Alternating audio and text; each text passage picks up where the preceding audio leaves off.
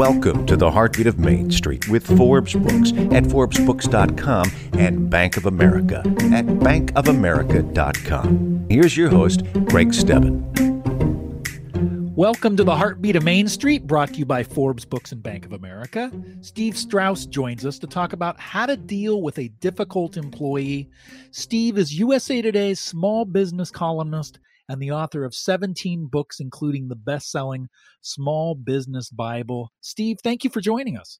Great to be here, Greg, and thanks for having me. Steve, you own a small business, and in your capacity right. as USA Today's small business columnist and also as a small business community influencer for Bank of America, you also talk with a lot of small business owners. And today you are going to give us a three step approach to dealing with a difficult employee. What's step number one? Well, the first thing I think you need to do is listen. What you don't want to do is tune the bad employee out, which is, I think, what a lot of us might want to do or maybe prefer to do. But what I know is that the best managers try and understand the disgruntled employee, get their point of view, and try and see what can be changed. Then what you have to do is gives some clear feedback and direction and expectations.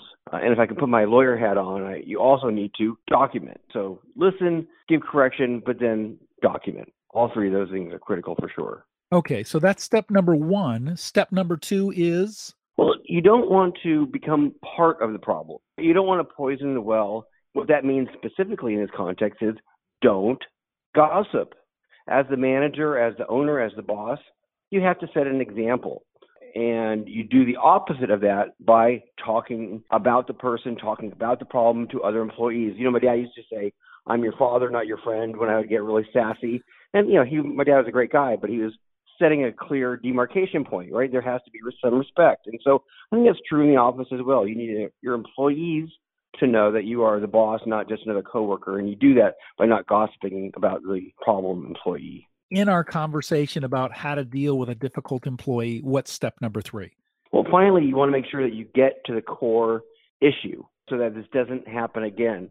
Now, think about a giant ocean liner. How does that ocean liner change direction? Well, you think the captain turns the rudder and turns the wheel, the wheel turns the rudder. But actually, there's a little mini rudder on the big rudder called the trim tab. So the captain turns the wheel, the wheel turns the trim tab, the trim tab turns the rudder, and then the rudder turns the ship you have to get to that trim tab thing. What is the problem in your business specifically that you ended up with a problem employee? Now, maybe it was you. I once hired an assistant, and the problem was me.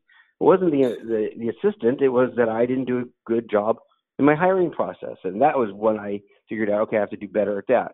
So you have to look at your processes, your people, and figure out what the core issue was that allowed this to fester and get out of control, and then fix that problem. You fix that problem, and then you shouldn't have at least that issue ever again. I want to try to recap what you just said. If you're dealing with a difficult employee, three steps to try to manage the situation. Step number one, listen, try to understand, give clear feedback, and document what is going on. Step Correct. number two, don't become part of the problem. No gossip to other employees, and always remember you are the boss, not a friend correct? Yep.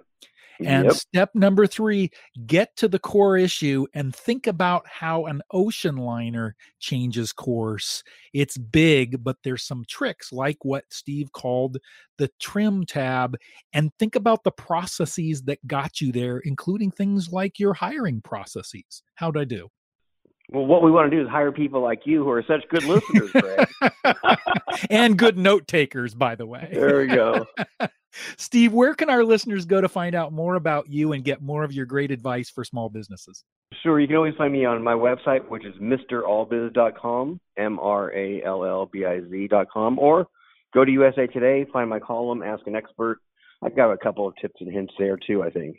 And I will also just remind folks that you are the author of 17 books, including the best selling Small Business Bible. And for more great tips from Steve and lots of other small business experts, check out Bank of America's online small business community at bankofamerica.com slash SBC. Thanks for listening to the Heartbeat of Main Street with Forbes Books at ForbesBooks.com and Bank of America at BankofAmerica.com.